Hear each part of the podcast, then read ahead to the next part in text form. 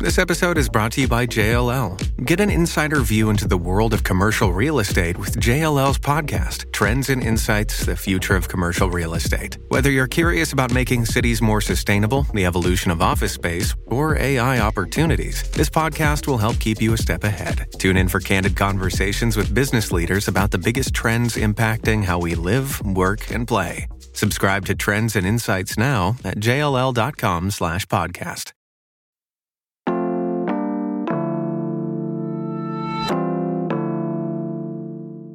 Today on CityCast Pittsburgh, it's the Friday News Roundup. I'm with producer Elizabeth Kauma and Pittsburgh City Papers Jordana Rosenfeld talking about some stories that are affecting our community.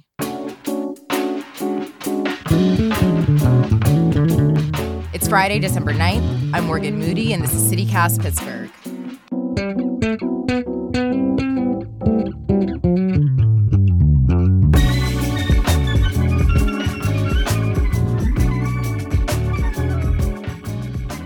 We have City Papers news reporter Jordana Rosenfeld joining us today. Thank you so much for joining us. Hello.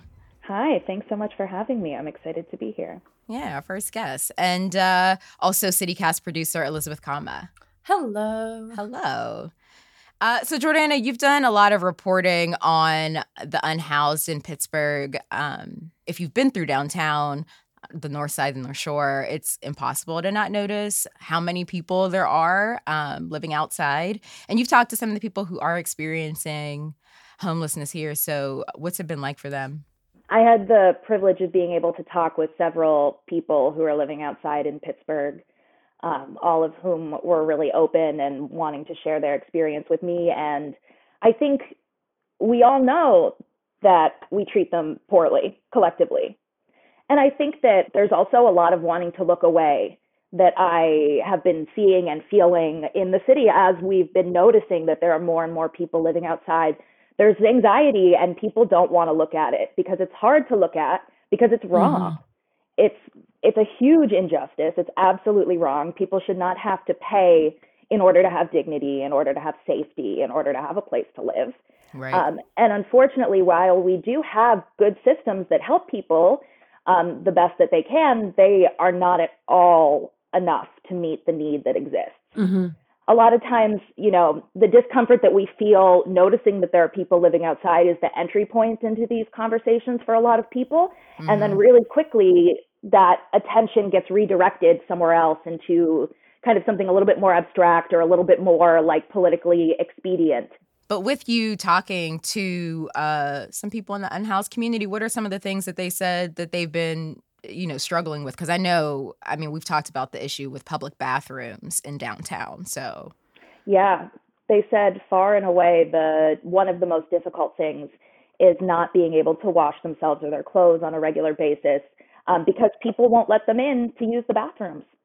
And that was a really you know, a, a tough thing to hear, but a thing that I heard over and over again that nobody downtown will let you use a bathroom.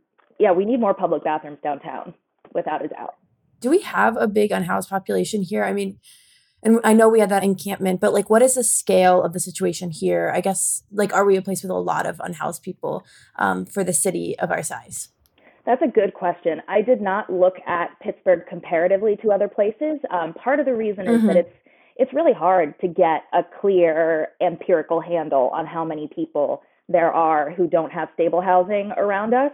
Mm-hmm. Um, the kind of best numbers it seems like regionally that we do have are from the Department of Human Services annual point in time count, where it, I think sometime, usually in the late winter, they have a day that they set aside and enlist everybody who's a provider, you know, working with people who are living outside or who don't have homes to count every individual. And the numbers aren't perfect. It's not, you know, the the best numbers from this year are from February also. You know, in addition to the the challenges wow. of collecting data in the moment, then that's the the only number that we have to work with kind of for the whole year.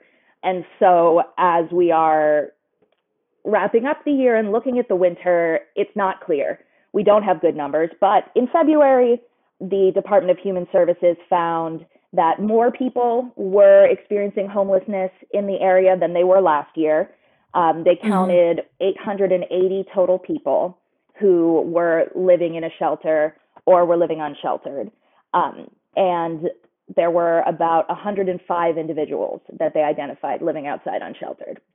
Is that how they base the need for housing um, when this comes around? Because that's essentially, I mean, it's not essentially, that's winter of like last year, basically, because we're approaching a new winter and the same issues are coming up. There could be more people, I guess, um, unhoused. So is that, yeah, yeah, is that the number that they use to? That's that's a wonderful question, and that was kind of a misconception that I had when I was going into my reporting that um, folks at the Department of Human Services helped me reframe that actually the resources that we have bear no relation to the size of the need. It doesn't tell mm. us hmm. anything about what is out there. It just tells us what the resources we've been able to marshal collectively. Mm-hmm. I wanted to ask them, you know, how many, how did you arrive at the number of beds to put in the Second Avenue shelter, which is the new shelter, the low barrier homeless shelter that has just been opened with great right. fanfare. And it's something that is clearly needed in the area because it's already full. Um, and they basically said, well, it was the number that we could put in the building. Mm-hmm. And, you know, with the, all of the architectural constraints and the financial constraints, you know, it's just the amount that we could make happen, which is real. Um, another useful way to think about the need in relation to the resources I have found is uh, really paying attention to the fact that city and county officials have told us that the vast majority of people who are living outside are already on the wait list for housing. And that's something that as I have also found to be true. I mean, it's not the right thing for everyone. People will, you know, if they don't want to be on the wait list, that's fine. We shouldn't force them to be, you know, to participate in our systems. But um, is is the wait list something that is like beneficial to them? Like, do you move because that's not a you know houselessness is not a problem that's like quickly being solved. So, like, do you move up quickly on the wait list? there's been a lot of work regionally around consolidating and like simplifying the the access point into homelessness services and so they mm-hmm. over many years have created this thing called the Allegheny Link which is the like place where you go in order to access any kind of county subsidized housing transitional or bridge or rapid rehousing or ultimately supportive housing which is kind of the the end goal is to get people into a situation where they have a stable home with a recurring, you know, subsidy and support from a community. And um, but one of the things that I found really surprising that I hadn't heard from anyone else mm-hmm. when I started talking to people who were living um, by the river this summer, they said nobody gets housing if you haven't lived outside for a year. Wow. The question that I think we're all asking is like, why is this taking so long? Why do we have yeah. people living outside for a year? before they can get housing help. Um, mm-hmm. And there have been like a lot of different answers to that floated. Um, in particular, City Council has been talking about needing to increase the transitional housing stock, which is like which is not exactly the same words that the county uses to talk about that kind of housing. Um, but when I asked uh, Abigail Horn, who is the director of the Continuum of Care for uh, Homelessness Services in Allegheny County, she said that transitional housing is kicking the can down the road. The problem is we don't have enough private landlords who are willing to accept formerly unhoused mm. people as clients or as tenants, even though they come with a subsidy. They come with a case manager to, you know, negotiate whatever possible, whatever, any possible issues. But there are not enough landlords who are willing to participate in that. And so that is really what is slowing the process.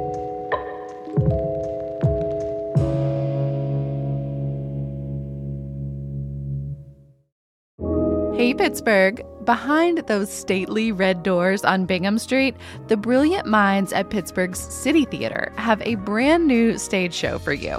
It's a modern revamp of the Shakespearean classic Hamlet. Fat Ham follows a young queer black man named Juicy, whose father visits from beyond the grave to demand Juicy avenge his murder. Check it out through March 24th and get your tickets at citytheatercompany.org. Use code CityCast, all one word, for $5 off. Shipping can make or break a sale, so optimize how you ship your orders with ShipStation. They make it easy to automate and manage orders no matter how big your business grows. And they might even be able to help reduce shipping and warehouse costs.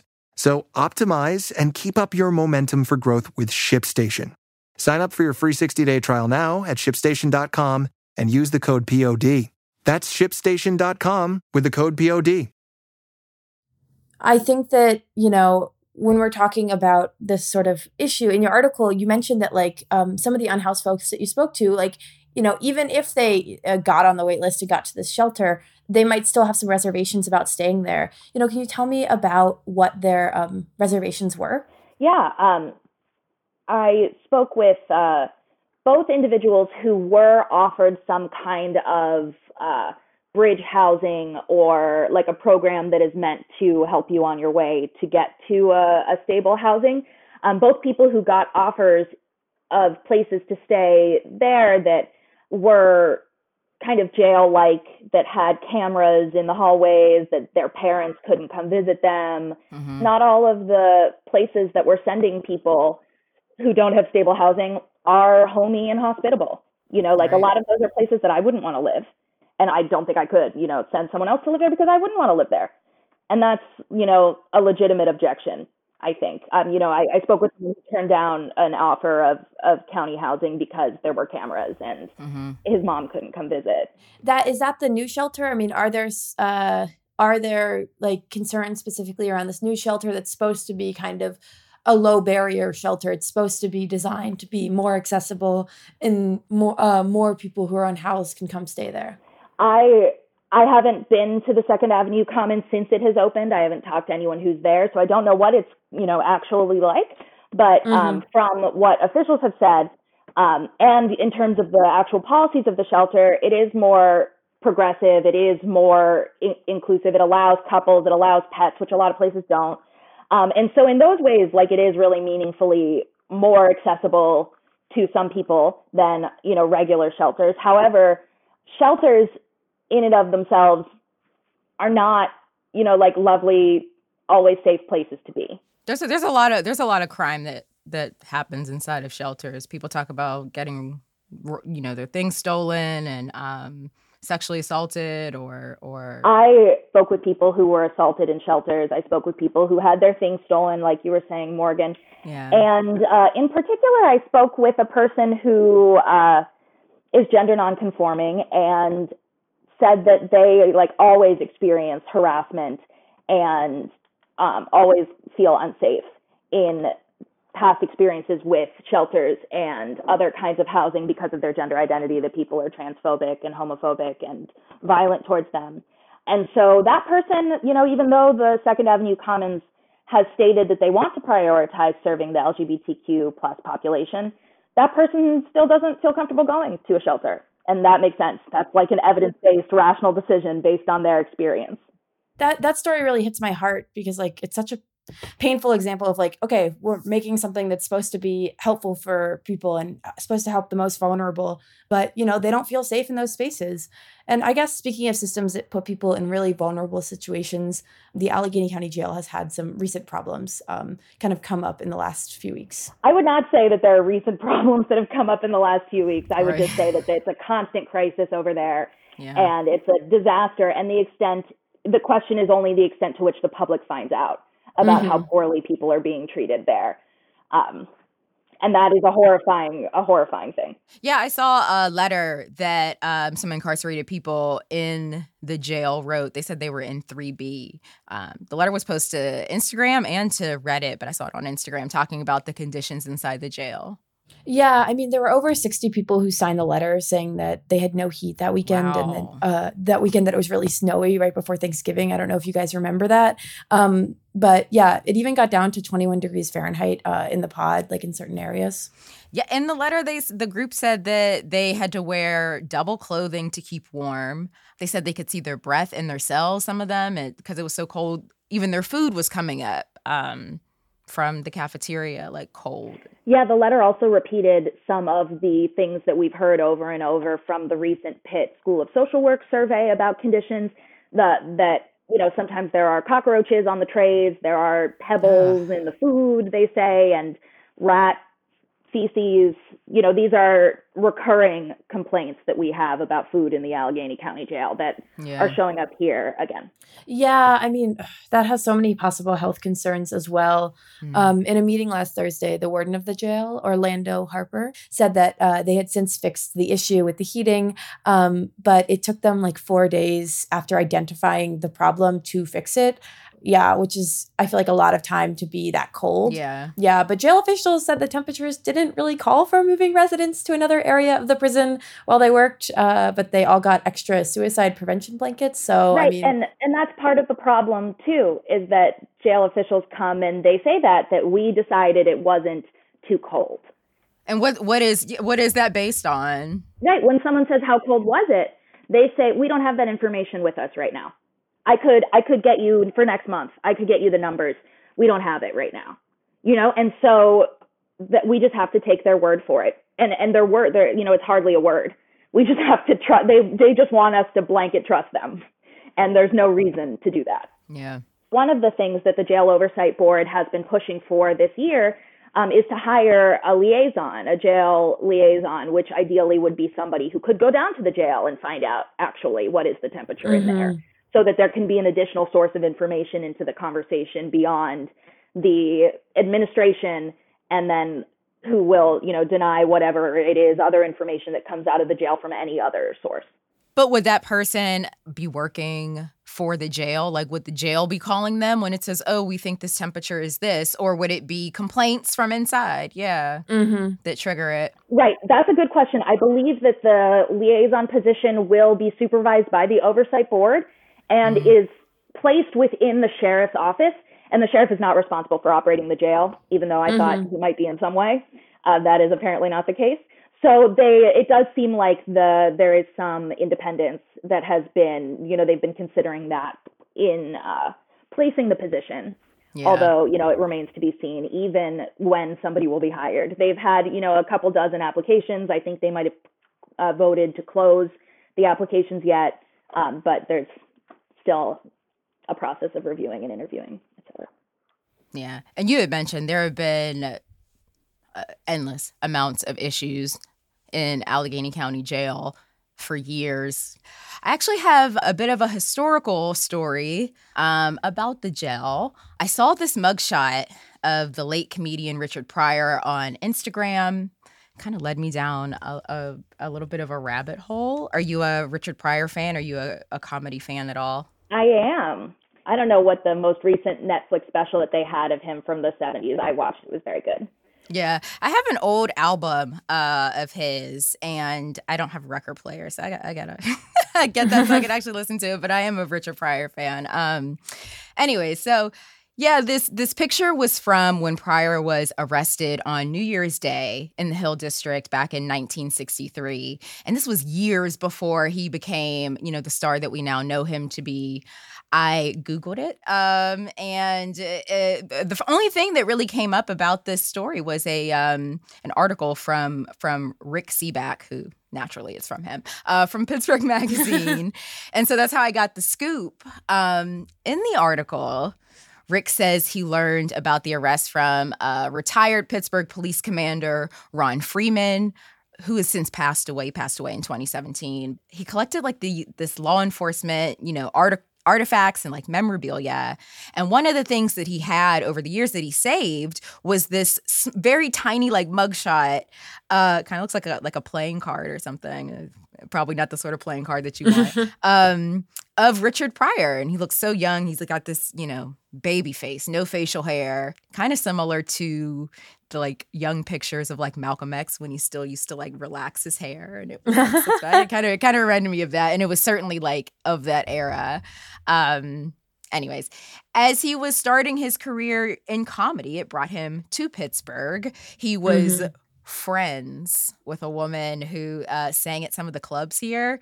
Um, anyway, so Pryor was making his rounds, you know, emceeing and doing some stand up at, at small nightclubs in in the Hill, which you know the Hill used to have. I couldn't figure out which club it was though. I didn't know if it was. um I mean, I know there were tons of clubs out there, but I figured if if he had been at the Crawford Grill, maybe they would have said so. But um Yeah, I mean, did he ever talk about like being arrested here or like, you know, his relationship with Pittsburgh once he got famous. I, unfortunately, unlike you and Jordana, am a newbie to Richard Pryor. I have not seen um, much of his work. So uh, I don't know. Does he talk about us? Are we name dropped? and you're too young to listen to him, uh, Elizabeth. I think you need, you need like 10 more years. His stuff is dirty. Um, but in his book, he actually talked about it. So in his autobiography, it's called Pryor Convictions and Other Life Sentences. Now a book that I, I need to go down to the library and check out. Um, because you know, Pryor had a pretty he had a pretty rough life. Um, but mm-hmm. he goes a mm-hmm. little bit into the arrest and talks about him possibly being her pimp um, at that oh. time. Yeah, and like and physically assaulting her. So that's what led to his arrest. Um, Rick Sebak wrote that uh, Pittsburgh, you know, Pittsburgh's a small town. We know that. And this woman's father was friends with some police. Yada yada yada. He got arrested. Um, he got picked up at the boarding house where he was staying on Wylie Avenue. He was sentenced to 90 days in Allegheny County Jail. While he was there, he played like a numbers game or gambled um, and he won enough money to pay his $70 fine and he got out in 35 days rather than 90 days and if that's not sagittarius luck i don't know i don't know what is his i say that to say his birthday's tomorrow so yeah yeah happy birthday to richard pryor there's a little history Happy birthday to Richard Pryor, and yeah. I wish only the best for the woman that. Uh, yeah, I, I, yeah, maybe, maybe that's our, maybe that's our follow up. One day we'll find the woman. Yeah, check in on her. Make sure she's doing all right. Jordana Rosenfeld, thank you so much for joining uh, our news roundup. Where can people find your reporting at? Yeah, thank you so much for having me. The city paper is available for free probably anywhere you buy your groceries, outside the post office, all over the place. Um, and Coffee you can shops. also find us online at pghcitypaper.com.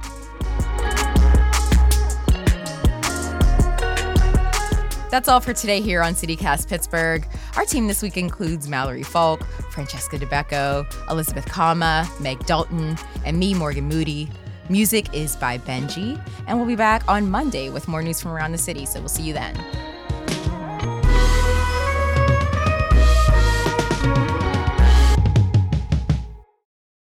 Goddamn Mars retrograde in Gemini, I can't talk. I'm sorry.